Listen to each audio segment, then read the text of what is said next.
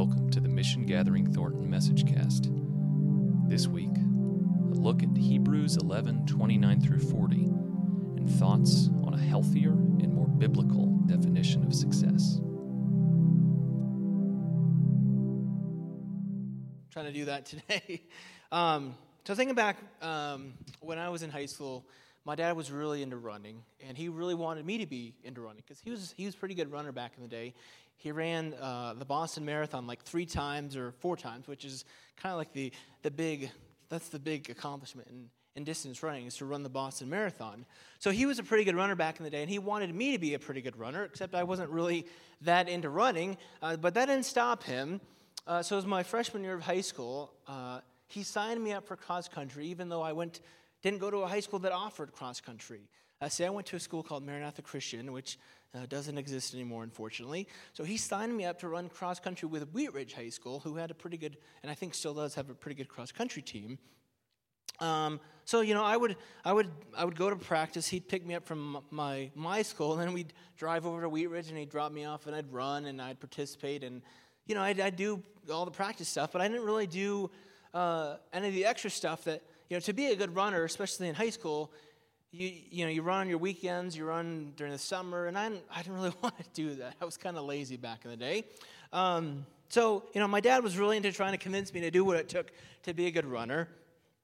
Um, so, despite my despite my attitude, so I, I remember this one uh, race we ran. Uh, Megan, I don't know if you remember this, called the Liberty Bell Meet, it was at Heritage High School in Littleton, if anyone knows where Heritage High School was or is. And uh, the way that the meet started, if, if you can imagine it, we started off running down the street, um, south, I think it was.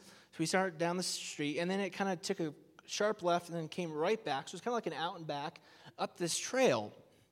So essentially, you know, if you're at the, if you're, if you're, uh, oh, what do they call it? You know, if you're a observer uh, staying at the start line, watching everybody run. You could, you could cheer, cheer your, your runner on at the start line, then just cross over the street, and you'd be there as they came back up the trail. So, you know, I'm at the start line.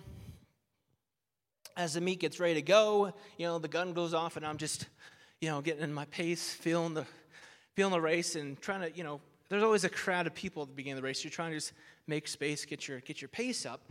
You know, I'm running down the street, and, uh, get around to the get around to the first to that first curve, run and come back. And I'm coming back, you know, trying to get into my pace, trying to get my race pace. I see my dad, uh, see my dad on the side of the of the trail there, you know, cheering me on. And he's I wore this today because this is basically what my dad was wearing. He's wearing a polo shirt, jeans, and some kind of running shoes like this, uh, some kind of athletic shoes like these. So you know, I'm I'm jogging down the street jogging down the path, coming up with my dad, and my dad's like, "Hey, come on, Lauren, pick it up, pick it up, you can do it." You know, uh, just just going all out. And uh, the thing is, uh, he was cheering for me uh, so much so, but he he expected, you know, some more out of me. So uh, I'm getting I'm getting close to him, you know, running down, getting close to him, and he just again wearing basically what I'm wearing now. He just takes off. He takes off in front of me. So, like, if you can imagine, you know, I'm running here you know, and he's out in front of me, basically running in front of me. And, and he's not just in front of me, running in front of me, he's literally like uh, 20, 20 feet, 20 yards, something like that, in front of me. And about every every 15, 20 seconds, he's yelling back, Come on, Lord, pick it up. Come on, Lord, pick it up. And we're just doing this for two miles, just back and forth. And he's like, Come on, Lord, you can do it. Pick it up. And literally for two miles, down around this course on Heritage, he's just, you know, I'm running.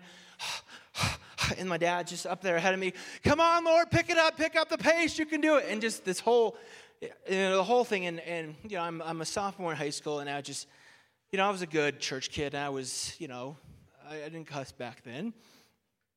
Uh, but I wish I could have cussed him out. So finally, you know, after, after two miles, I think it was, because it was probably about a mile or at least three quarters of a mile that he got, he jumped into the course. And finally, like at near the end of the race, I finally passed him as he's yelling at me, and, and uh, I didn't want to look at him again. After that, for a long time, if you can imagine, you know, I was pretty mad at him. Um, so he, you know, he wanted me to be a good runner, and he, you know, I guess you could say he wanted me. I got to catch my breath after that. Man, whew, too much running. I, I am in shape, believe it or not, but not for pretend jogging in church shape. You know, he wanted me, you know, like all parents, he wanted me to be successful in life, if you can imagine that. You know, we, you know I'm a parent now, and I, a lot of us here are parents, or you know, we know kids in our lives, and we want we want our kids to be successful in life, right? Um, I was thinking about this because I was thinking about. Uh, I was talking to Vanessa this morning. Vanessa was whining about. I won't give her age. Um, younger than me. She's whining about being younger than me. And it's like August 8th was my 37th birthday. I hate saying it. I hate saying it. Uh, I was at this. I was at this. Uh, I joined this networking group a while back, and uh, one, one guy is like an insurance agent, the other guy does life insurance. And I'm like, well, why don't, why don't you give me quotes? So they gave me quotes. I'm like, oh shoot, I just I gave you so. So I gave them both my obviously my birthday date, and that the next group was on my birthday. I'm like, you guys do not keep your mouths shut. I do not want to hear anything. And sure enough, they did not keep their mouths shut. Um, but so I don't know, for whatever reason, since I turned 30, like every year, it's like my next birthday, I'm just like, oh, another birthday, here we go. And it's like that, that kind of inevitable march towards 40. And uh, apologies to all the folks over 40 here. Apologies. Uh, but I remember back in high school, I think it was Karina's brother and one of our friends, like, made this pact. Um, they made this pact that when they're 40, they're going to in a car and drive over a cliff. So apologies to those over 40 here, but uh, you know, you know, back in the day when we were young and we thought, oh, life ends at 40, right? Boy, thankfully, uh, I'm, I'm hoping it doesn't, right? Um, but, I, you know, in many ways, my birthday is like a, an opportunity for me to think back and reflect on the past year of my life and think about, you know, what have I, what have I done uh, with my life in a way? And, um, you know, as I, as I edge closer and closer to that, that, that uh, magic number, if you will, of Zero. You know, I think back about what I've done for the past years of my life. You know, back when I was 18, I went to Bible college to change the world. I mean, that's, that's like all we talked about that back then changing the world, saving souls, saving the world. Uh, you know, in, in my early 20s, those vague and imprecise goals began to, to harden into fashion into something a little bit more definable. So I wanted to earn my master's degree by the time I was 30. I wanted to get a doctorate by the time I was 40. I wanted to be a, a successful religious professional. Hey, buddy. And uh, I, good news is I'm actually sort of on pace with these goals. I, I got uh, my master's before I turned 31. So that's something. Um, but I need to kick it into gear if I'm going to get a doctorate by the time I'm 40. And I mean, who knows if I'm a uh, successful religious professional, right? But I think, as I think one of the reasons that I, I went towards these clear and definable goals because I could, I could look at myself and say, hey, I have a master's degree, I'm successful. But more so, I think others could look at me and say, oh, Lauren has a master's degree, he's successful. I mean, we all want to be successful in life, right? We all want uh, to be looked at as successful, yet as I look back over the years, years, and would you believe it, this year will be 20 years, oh, 20 years since I graduated high school. It's easy for me to look back and say, what have I really accomplished in life? Am I successful? Now, I'd bet, or at least I'd hope, but I'm not the only one who's asked myself that question. I mean, we do live in a results oriented society where we're constantly being evaluated based on what we've accomplished, what we've done, what we've completed. And, and, you know, that's kind of how we measure success in society. Like we, we evaluate coaches based on their win loss record. We evaluate teachers based on their students' test scores. We evaluate business leaders based on how much money their, their company, uh, their sales, or how, much, how well their, the stocks in their company um, performed. But even beyond the professional sphere, I think we all compete with each other in life to have the perfect family, the perfect relationships, the perfect kids. And, you know, I'm, I'm kind of failing on that. and I think uh, I was hearing this the other day too. In many ways, like we use social media now to to kind of like fill in for what we're insecure about. So like, if we're insecure about like our family, we post pictures of ourselves on Facebook and Instagram of like us like hanging out with our kids. You know, maybe if we're insecure about how we look, we're always posting pictures of ourselves on Instagram. I know, I know that's what I do, right, Tom? Yeah. Eh, but more so, I think another way we do it to, cover up our, our feelings of insecurity or lack of successfulness is uh, we kind of we get, we get lots of stuff. I mean, we want all the stuff because stuff is like a metric in our society for how successful we are in life. Like, if we have the car, the nice car, if we have the house, if the big house, if we have a great wardrobe, then, then clearly we're successful. And if we don't have the nice car, uh, if we don't have the nice house, if we don't have a nice wardrobe, then I guess we're not that successful. And if you're like me, we find ourselves more often than not mindless, mindlessly pursuing these things, you know, money, status, stuff because again, having these things, at least according to some people, means that we are successful in life.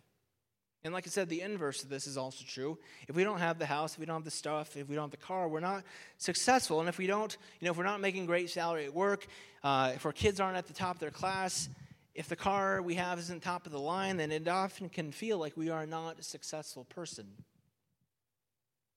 I don't know if, if you, I don't know if you're like me that uh, in a quiet moment, when you look back over your past years, when you think about the big dreams you had, the big goals you had for yourself, if you wonder, where are these, these five, where have these 10, where have these 20 years even gone? As in, I'm, I'm this much older, I've worked this hard for so many years, my kids are growing up, and what do I even have to show for it? My business is still struggling, I'm still driving that same old car, you know, whatever. What do I have to show for these past years of my life? Am I even a success in life? I think it's a question we can all find ourselves asking at times. So today we're finishing up our series called Action Required, and we're looking at the ways that God asks us to live and act in our world.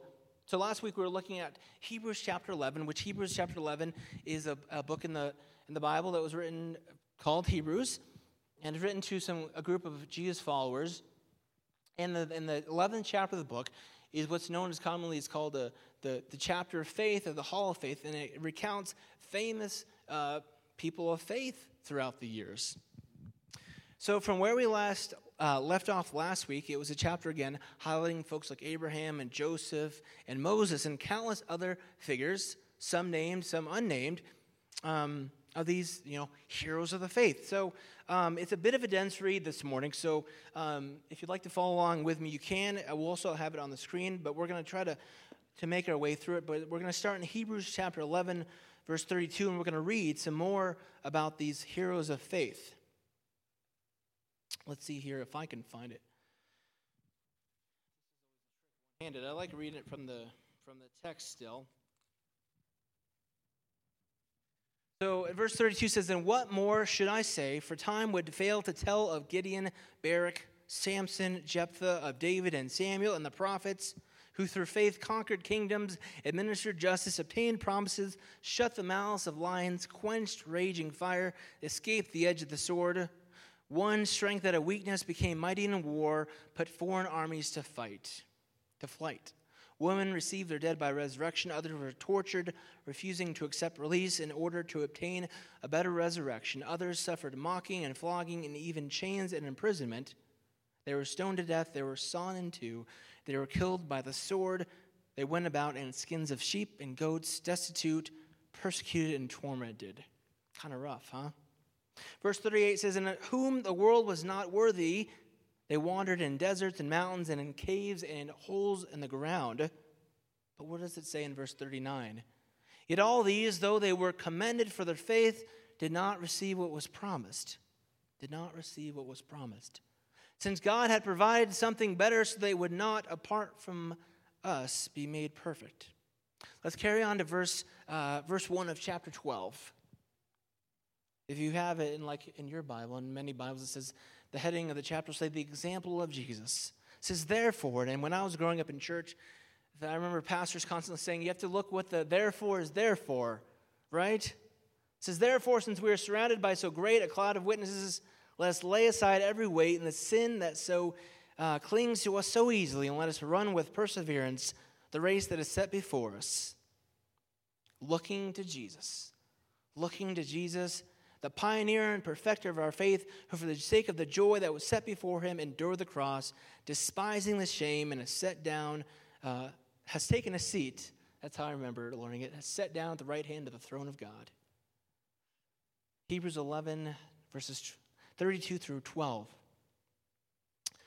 Now, again, uh, if, if we grew up in church, there's probably some names in here we recognize, like uh, Abraham, David, Samuel. But there's also some references to people uh, we really don't know of because uh, they're not named, right? Now, for those who, who first read this when it was first written, they probably recognized uh, who these unnamed characters were.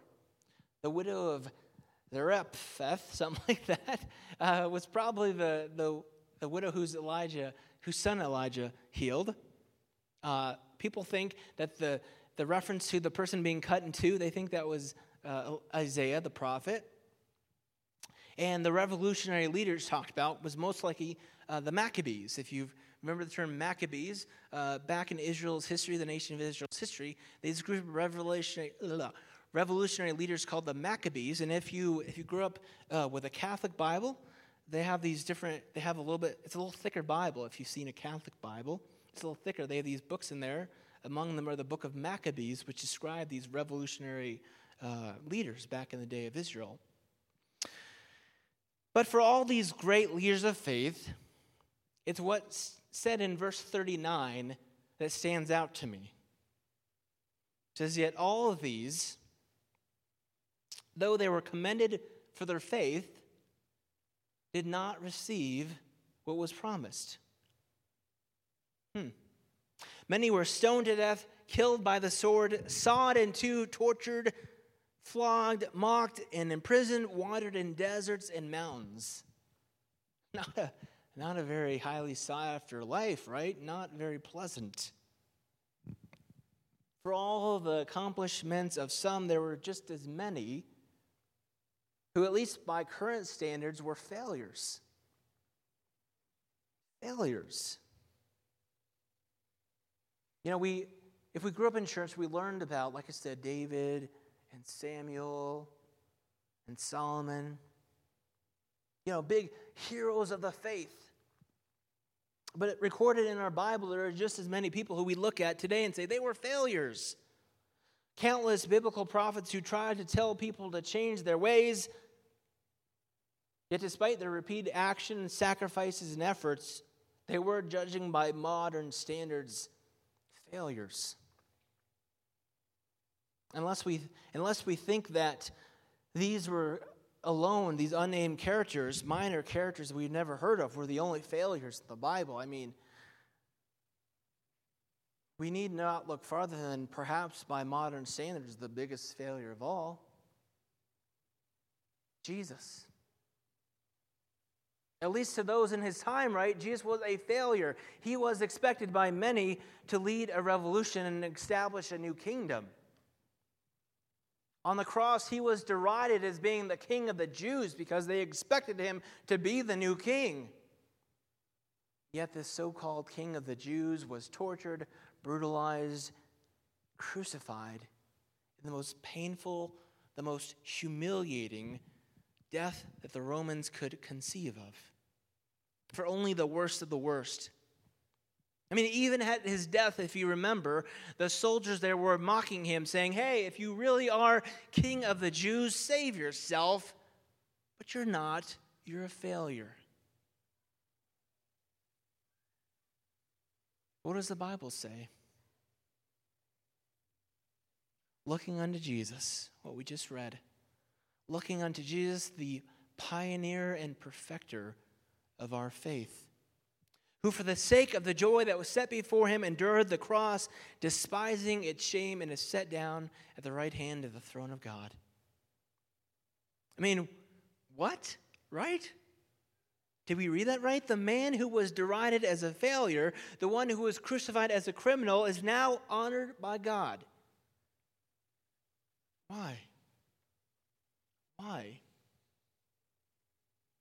At least according to the author of Hebrews because of his faithfulness. Because of his faithfulness. You know, we've got to stop thinking of success as results accomplishments, and acquisitions. And instead, start thinking of success, or at least success as in the eyes of God, as faithfulness, perseverance, dedication. Faithfulness, perseverance, dedication. This is what God asks of us. Not results, not accomplishments, not status, but faithfulness, perseverance, and dedication. All these figures recounted in Hebrews chapter 11 were considered successful by God, not because of what they accomplished, but because of their faithfulness. This is all God asks of us. To be faithful to the person God asks you to be. To keep going, to keep following the path, the path God has for you, to be who God made you to be. To run the race that is in front of you. To run your race. You know, in, in distance running, coaches and, and uh, trainers will often talk about running your race, running your pace. So it's, it's easy when you get amongst, uh, you know, the crowd, especially at the start line, to get, to get really excited, to get uh, energized, and you just take off running, running these, you know, uh, eight minute milers or seven minute milers or six minute milers. And just take off with them. And, and what, what turns out, because most people, if you don't train at running an eight minute mile or seven minute mile or six minute mile, you're to find yourself, yeah, you can keep up with them for so long, but eventually you're to tire out, you're to wear out, and you're to be dying by the end of the race. So they say, don't worry about what those other people are running, run your race. It's the same way when we chase after success. Sure, we might achieve money and success and power, status and wealth and stuff. But these things, they come at a cost. Just like running the race, when we take off pursuing those faster times, trying to keep up with the Joneses, we're going to find ourselves worn out and tired and out of gas when we need it. You know, it, it comes at a cost to try to try to keep up with the expectations of others. You know, I was talking to a talking to a pastor this week of a of a bigger church out in Broomfield, and he's he's telling me about uh, he's been he's been at that church for about ten or fifteen years, and he said over those 10 or 15 years, he's kept track of every new church that's come up, you know, uh, in the north part of the city. And he's telling me that the success rate, at least as he's counted it, is about 10%, meaning about 10% of the churches he tracked last. Those are pretty, uh, pretty sobering numbers as we are a new church, right? And, uh, you know, being real this morning, as, as, a, as a new pastor or as a pastor of a new church, you know, I think about that and I wonder, you know, did, did, those, did those pastors fail God? Did those churches fail God?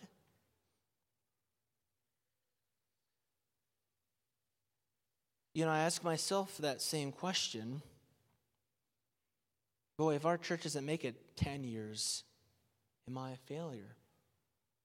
If our church doesn't get to 100 people, 200 people, 300 people, am I a failure? I mean, so often when pastors get together, it's kind of just like we're showing off each other's trophies, bragging what we've done, and it's easy to kind of look at the person with the biggest church, with the most people, with the most result, and think, wow, they are the successful pastor, they are the successful leader. And it's easy to look at these smaller, struggling churches and think, boy, they're not doing something right. God's not pleased with them, God's not behind what they're doing. And let me be real, I think it's, it's easy even for me as a pastor and as a leader to fall in those same traps, to fall in those same um, ways of thinking. But the thing is, the thing is, I don't think that's what God asks of us. I don't think that's what God asks of me. Like in life, I don't think, to be honest, I, I don't think we're competing against anyone except ourselves, if that makes sense.